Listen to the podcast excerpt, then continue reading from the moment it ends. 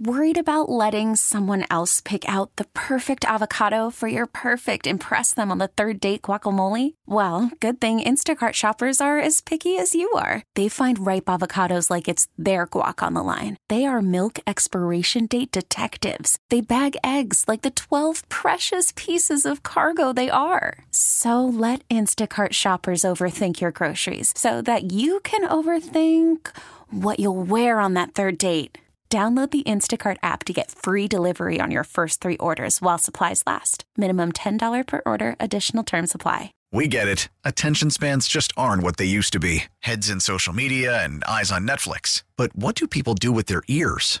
Well, for one, they're listening to audio. Americans spend 4.4 hours with audio every day. Oh, and you want the proof? Well, you just sat through this ad that's now approaching 30 seconds. What could you say to a potential customer in 30 seconds? Let Audacy put together a media plan tailor made for your unique marketing needs. Advertise with Audacy. Visit ads.audacy.com.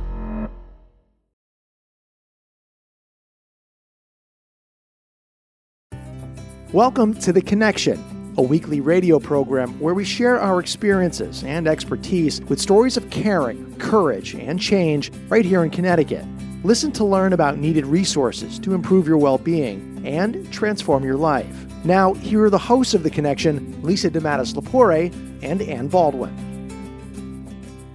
Good morning, everybody, and welcome to another edition of The Connection right here on WTIC News Talk 1080.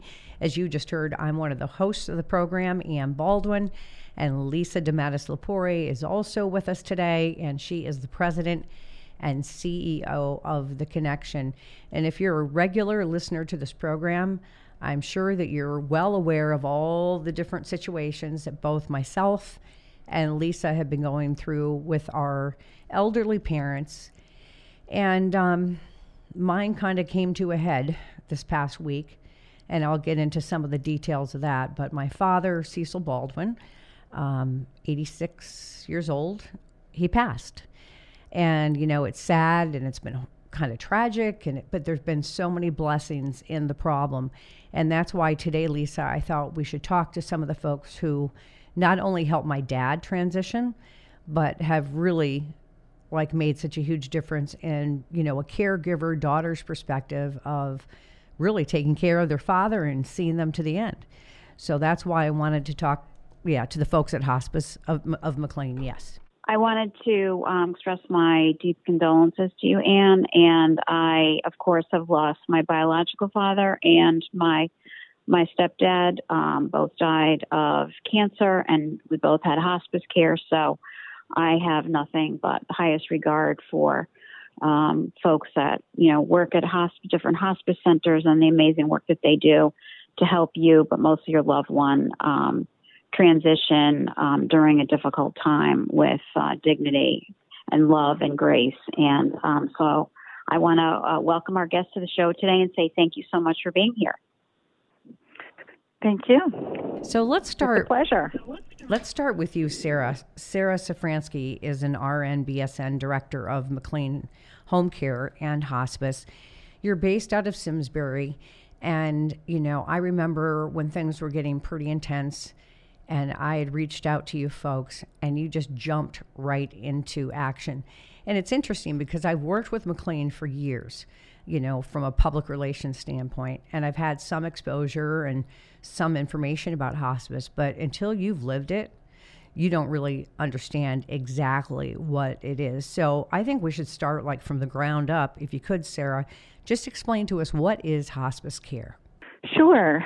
Uh, hospice is a, terrific program that is actually um, medical care that is available in order to promote quality of life and comfort and symptom management for people and their families who are living with terminal illness. Um, Medicare, Medicaid, and most insurances all have um, a hospice benefit. And it is truly, it is not a place um, where has been a home hospice benefit um, in this country since the late 80s, early 90s, and it um, allows for a philosophy of care utilizing a team of nurses and social workers and spiritual counselors as well as uh, nurses aides and our medical directors and volunteers and all kinds of um, art therapy, music therapy, and uh, pet therapy. So, really designed to focus on what is important to that person, find out who that person is, what's important to them, what are their needs, and how can we um, improve the situation, both in terms of um, medical needs and always staying one step ahead and planning, making sure we have medications and equipment and um, a plan in place because it's it's a scary time. It's a extremely scary, scary time for uh, folks who may or may not have had an acute illness, or they may have been been um, in sort of a traditional medical care um, with many many different doctors' appointments or potentially hospitals and then to um, consider hospice. So we we sort of explain to them and demystify it. We are uh, work very hard to um, allow them to kind of come to grips with what what is the right thing for them. We also provide um, a transitional program for those that are not quite eligible or quite ready for hospice. So it, it really is a wonderful um, a, a, wonderful program that many more people nowadays are able to take advantage of, uh, whether they reside in a private home, in an apartment, in assisted living, a nursing home, um, or in actually even a homeless shelter or you know many many different locations they can receive hospice care. Right. Well you know lisa you and i talk about this a lot. And you know it's it, when you get to this point that i just got to last week you know i i felt that i complained a lot about you know he was on 10 different medications and because of insurance they were all being filled at a different time. And i felt like a full-time pharmacist and part-time chef and you know it really is consuming especially i know you're an only child but i'm the oldest of four and i'm the only one near my father so i took on that responsibility and you know how consuming that is. And then after you lose that person the void that's there from not being so consumed is really interesting.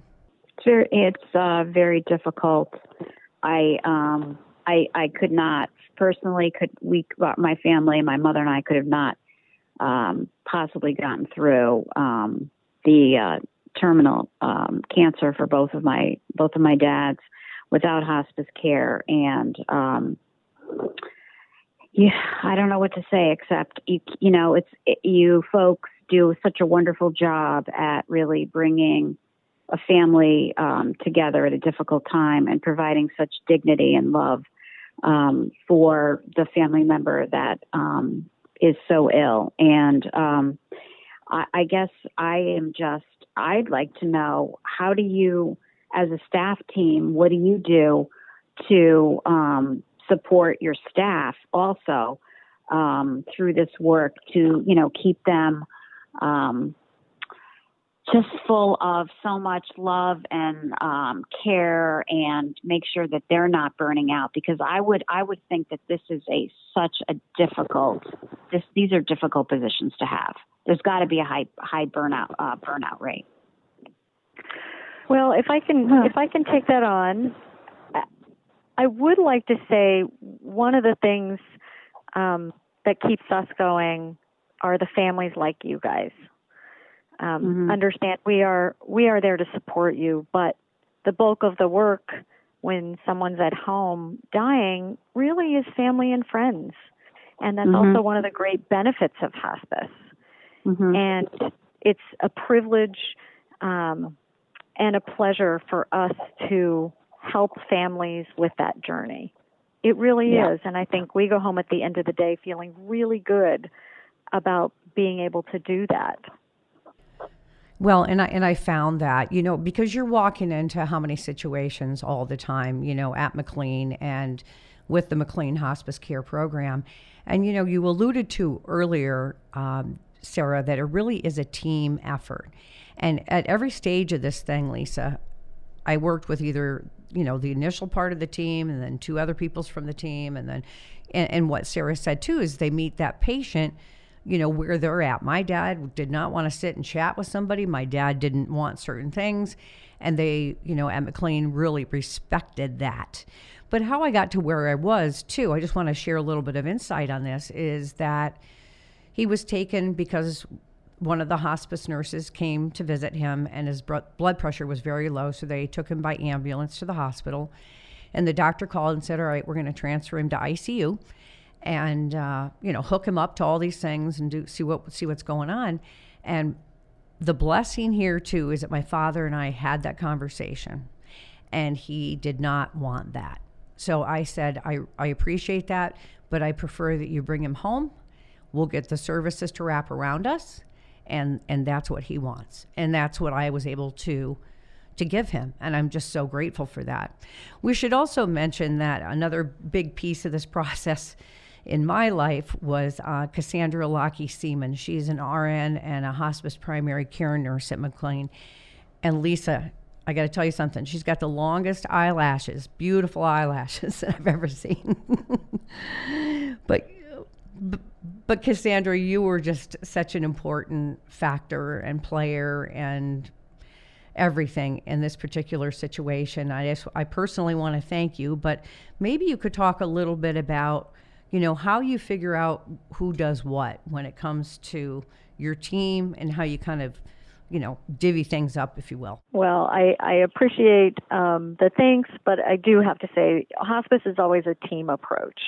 Um, we're a multidisciplinary team, and as you pointed out in the beginning, it really is about what does an individual and their family want and need.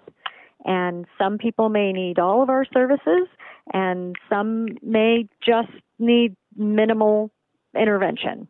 Um, so hospice is really a philosophy as well. It's it's not just a medical service. It includes nurses, uh, probably a medical director and a doctor at some point, social workers, spiritual care practitioners, home home health aides who are our eyes and ears and hands and do the best work for us, um, and bereavement counseling because whatever is happening to our patient is not happening to them in isolation. It happens to families and friends and um, all of those people who are there to care for our patient themselves. Um, so again, we offer a huge um, group of people, and our job is to kind of assess and ask what each patient and family needs to try and put in place the services that they specifically require. Um, it might be a chaplain and some equipment in the home. Maybe it's a hospital bed and a some oxygen and a chaplain who can do the best work with that client. But every situation is individual, so it takes a little time and effort to get to know someone and a family to figure out what their needs are, and then we just respond with what services they might benefit from.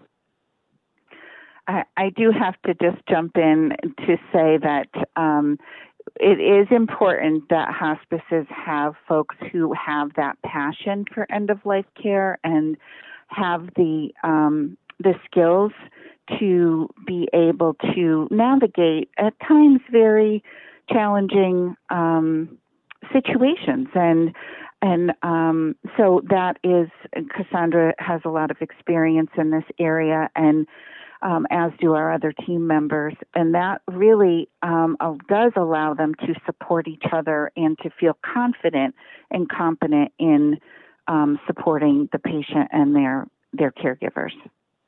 And Lisa, and you, all of you ladies, I think one of the things that I learned from this experience is know when to call for help. And I also learned because I had other, had other care providers, you have a choice you have a choice who you want to use for a lot of various services, including when it comes to palliative or hospice care. And I didn't realize that. I thought I had to keep working with the system, you know, through the hospital system. But when I was told that McLean was an option, it, it was just huge burden taken off of my shoulders.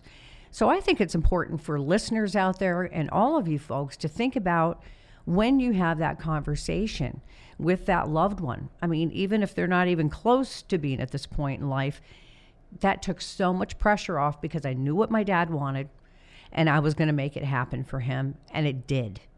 So, you know, these are tough conversations to have. And then when he had to sign off on the hospice paperwork, which he did because his mind was there till the end, I mean, I was worried that he was going to go hospice care.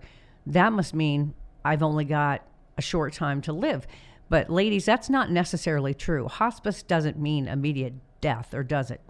No, no, absolutely not. It is a program that is designed for those who have a prognosis of six months or less. But as we all know, our bodies are very complex um, environments, and um, it is a six initially a 90 day period and then another 90 day period, and then unlimited 60 day periods if someone still, um, the patient is still meeting those qualifications where there's evidence of, of a decline.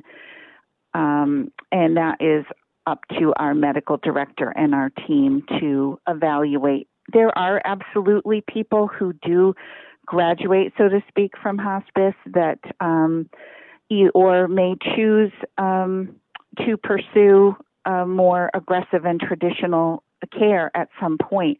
It is um, absolutely not a. Uh, some people say that's a death sentence. That is uh, far from the case. In fact, with many many um, folks and their diagnoses, hospice care actually allows for a longer and much more um, healthy life and much more quality of life. Um, accessing hop- hospice generally happens um, at a point when someone is very involved with the medical system. But um, what's important is what you mentioned the conversation that you had with your father before all this happened, that you knew what he wanted when things got to this point. Um, and the more people we have who have that conversation with their families and loved ones before they get really sick, it's really helpful to, you know, children of adult parents to know that their parent maybe doesn't want to die in a hospital or doesn't want to spend the end of the last six months of their life in a nursing facility or receiving chemotherapy. Um, and so those those conversations are really helpful long before anyone gets sick. Um, and then, as you said, knowing that you have a choice, knowing that you have a choice to continue to receive aggressive treatment for an illness that may or may not get better. Um, we treat people with terminal illnesses, but many, many of our patients on hospice have chronic illnesses that they've lived with for years and years and years that are not going to get better. So um, it's not a a one time deal where they've gotten very sick and they're not going to get better, but maybe they've been ill for a long, long time and they're tired and they don't want to spend all their time in the hospital anymore. And it's important for everyone to know they have a they they have choices at that point. Mm-hmm. Well, Lisa, you know, especially now during COVID, right? With your mother and not being able to see her for months, and I just I just think about you know, if had I said, yeah, just take him to the hospital, I couldn't live with myself if I wasn't with him when he went.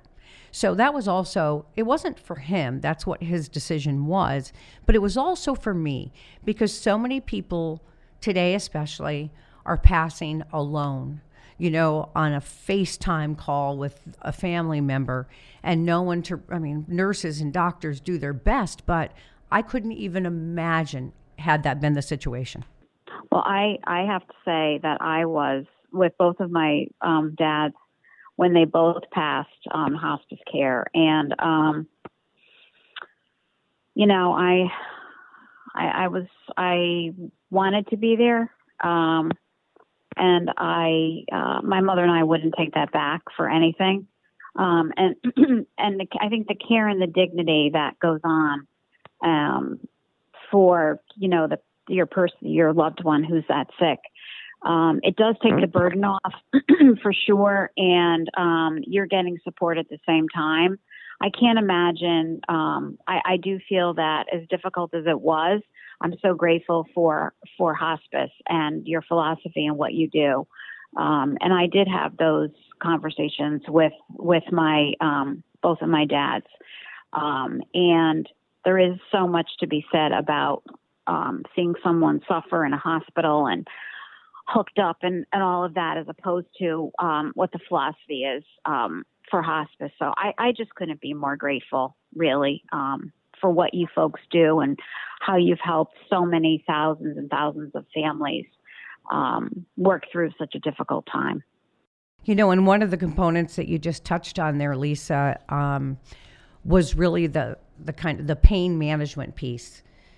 You know, I remember after I started the hospice um, procedure with McLean, and it went very quickly, and it wasn't a lot of paperwork and all this other stuff because you're so distracted and you're so upset.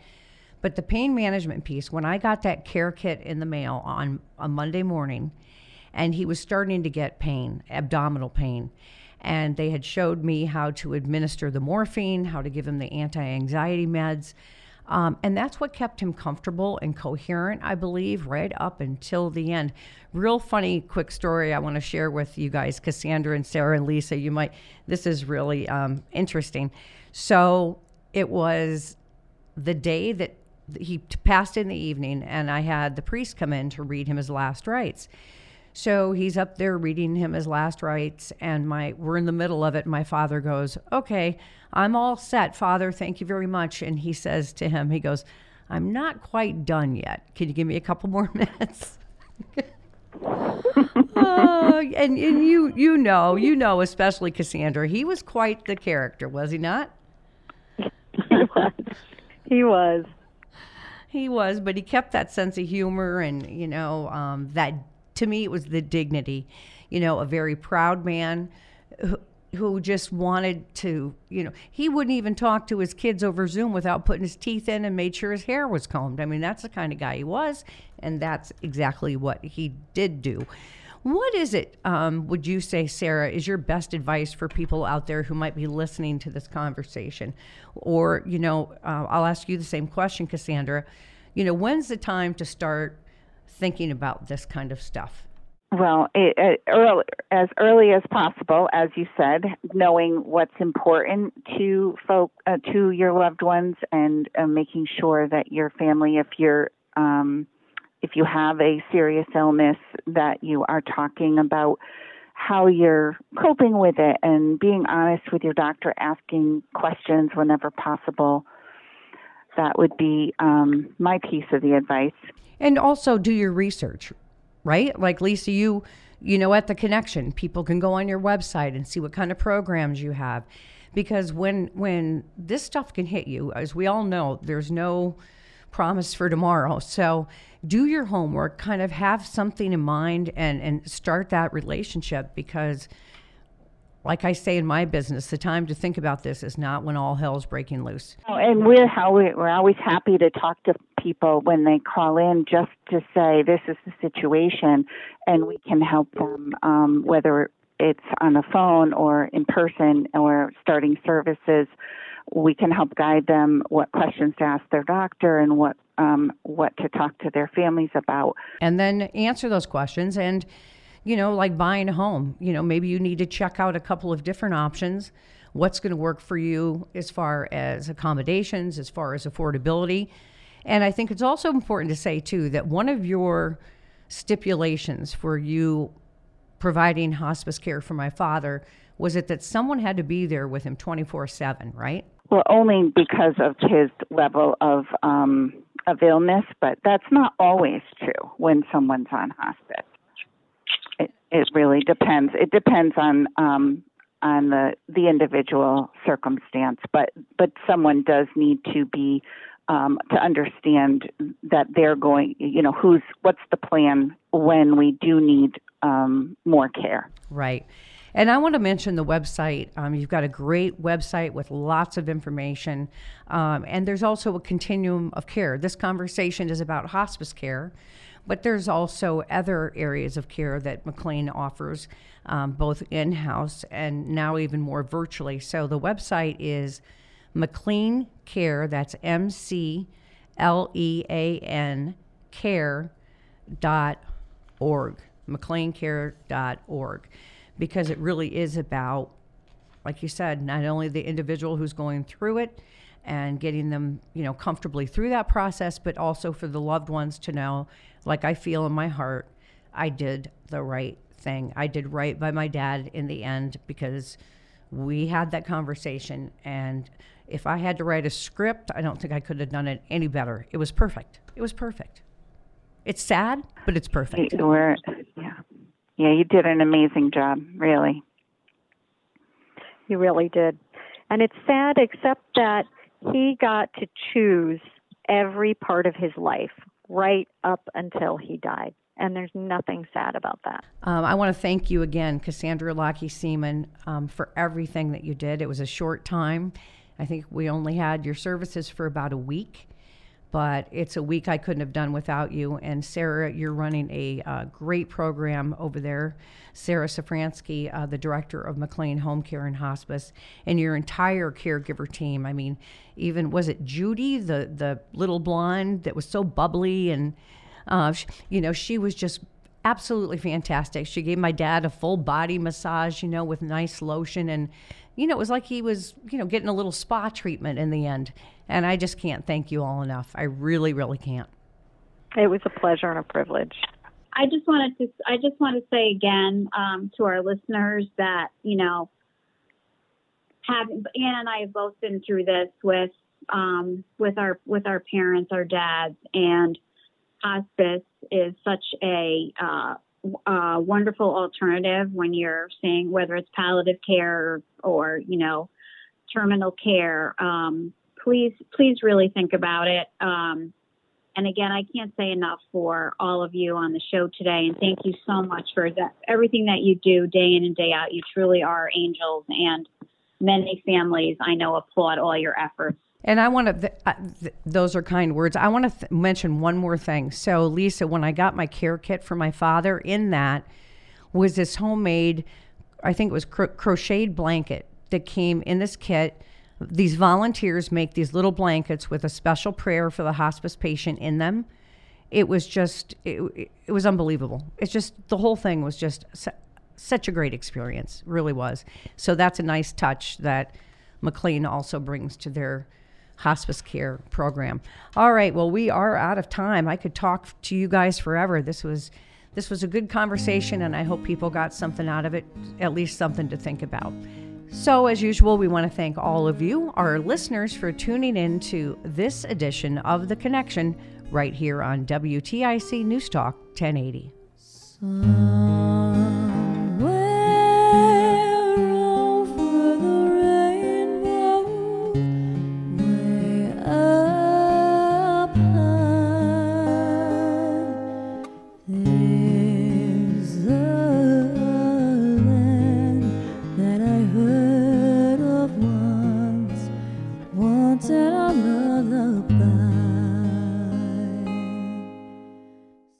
get it. Attention spans just aren't what they used to be heads in social media and eyes on Netflix. But what do people do with their ears? Well, for one, they're listening to audio. Americans spend 4.4 hours with audio every day. Oh, and you want the proof? Well, you just sat through this ad that's now approaching 30 seconds. What could you say to a potential customer in 30 seconds? Let Audacy put together a media plan tailor made for your unique marketing needs. Advertise with Audacy. Visit ads.audacy.com.